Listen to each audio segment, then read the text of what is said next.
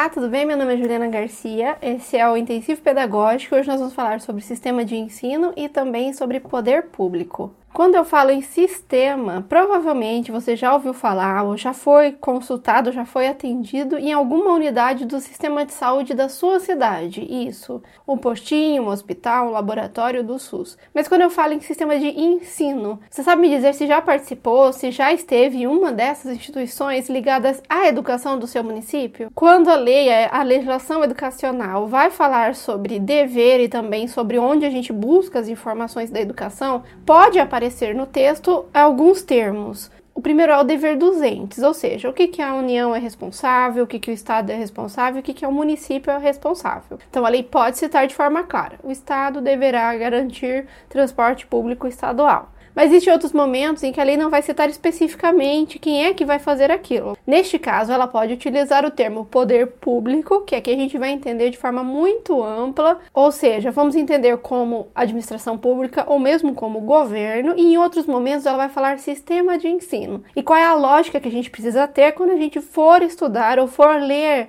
a legislação e aparecer esses dois últimos termos, principalmente. É importante a gente pensar da seguinte forma: quando a gente fala em, em união, estados ou municípios, a gente está falando dos entes, mas quem, né, quais são as pessoas dentro da união, dentro dos estados dentro do município que vai fazer com que aquilo efetivamente ocorra? Quais são os órgãos que vão proporcionar tudo isso? E é aqui que entra os sistemas de ensino, ou seja, dentro de cada um dos entes vai haver um sistema de ensino. Então, o dever da União vai ser elaborado por um sistema de ensino, que é um grupo ou um conjunto de órgãos, instituições que vão proporcionar tudo que a lei garante, tudo que a lei informa que será realizado. E a lei vai dar foco para dois tipos de instituição: instituições públicas e instituições privadas crianças. O que isso quer dizer? que dentro da União, esse sistema de ensino, essas pessoas, esses grupos, esses conjuntos terão tanto órgãos públicos quanto instituições públicas e também instituições particulares. O Estado, da mesma forma, e municípios também. E qual é a lógica que a gente vai ter, principalmente, dos órgãos e instituições públicas que vão participar desses sistemas? Acredito que essa é a parte mais fácil. Ele vai seguir a mesma lógica da estrutura da educação. Então, quando eu falo sobre dever da União ou um dever federal, sempre estará ligado instituições e órgãos federais ou da União. Por exemplo, institutos federais, universidades federais, órgãos federais, no caso o MEC. Então, quando eu falo sobre o dever que é da União, eu vou até o sistema de ensino, que será essas instituições, essas pessoas que trabalham lá. Instituições são sempre formadas por pessoas, então as pessoas vão nos ajudar nessa demanda federal. Quando eu falo sobre estados, a mesma coisa. Se a instituição ou órgão é mantido com dinheiro do estado, ela participa do sistema estadual. Município, a mesma lógica. No município existe uma única exceção, que é a seguinte: se for uma instituição municipal de educação infantil, de ensino fundamental ou ensino médio, porque alguns municípios têm ensino médio, então ele vai ser do município, vai participar do mesmo sistema do qual ele é mantido. No entanto, se o ensino é superior do município, aí é o estado quem cuida. É a única exceção.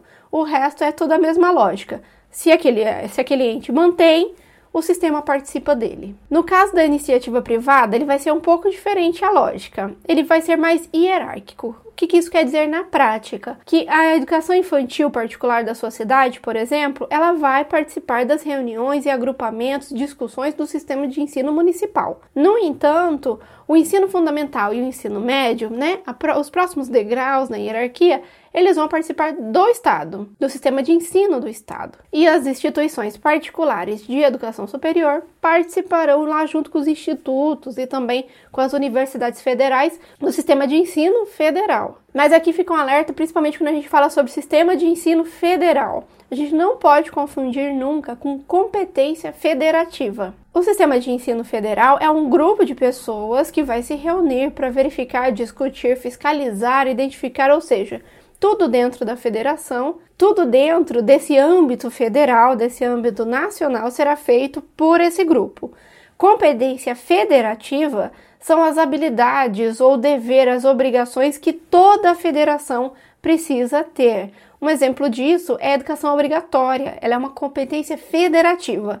Ela será incumbência tanto da União quanto dos estados e municípios. Aliás, a partir de agora, sempre que você for ler a lei, verifique se após a palavra poder público ou sistema de ensino somente se o texto vai estar falando sobre municípios, estados ou União. E somente a partir daí é que a gente vai saber em qual dos sistemas de ensino o texto vai estar falando. Além disso, é importante também a gente identificar se o texto falar os três juntos, né, que é competência dos três sistemas, aí a gente sabe que é uma competência federativa, que todos os entes vão participar. Eu sei, parece um pouco complexo, complicado ou mesmo confuso, mas se você for agora lá na LDB, tente verificar como isso vai aparecer para você na prática e eu tenho certeza que essas dicas serão preciosas. E para finalizar, você conhece ou frequenta todas as instituições que fazem parte do sistema de ensino municipal, ou seja, todas as instituições e órgãos educacionais da sua cidade? Você já utilizou os sistemas para verificar informação ou também pedir ajuda, dar sugestões? Deixe aqui nos comentários como que ocorre a educação na sua cidade, quais são os órgãos, instituições e qual é a sua relação com eles. E como sempre, eu vou pedir aquela ajuda, curta esse vídeo, compartilhe com seus amigos, indique para quem também tem interesse em entender mais sobre educação. Não se esqueça que a partir de agora todos os nossos áudios do vídeo, eles estão no podcast que está aqui nos comentários. E se você está estudando para concurso, lá no intensivo pedagógico, nós começamos agora a segunda parte desse vídeo, onde nós vamos verificar como é que esse conteúdo vai cair nas provas. Também vamos resolver algumas questões e fazer vários simulados. Por hoje é só um abraço e até a próxima!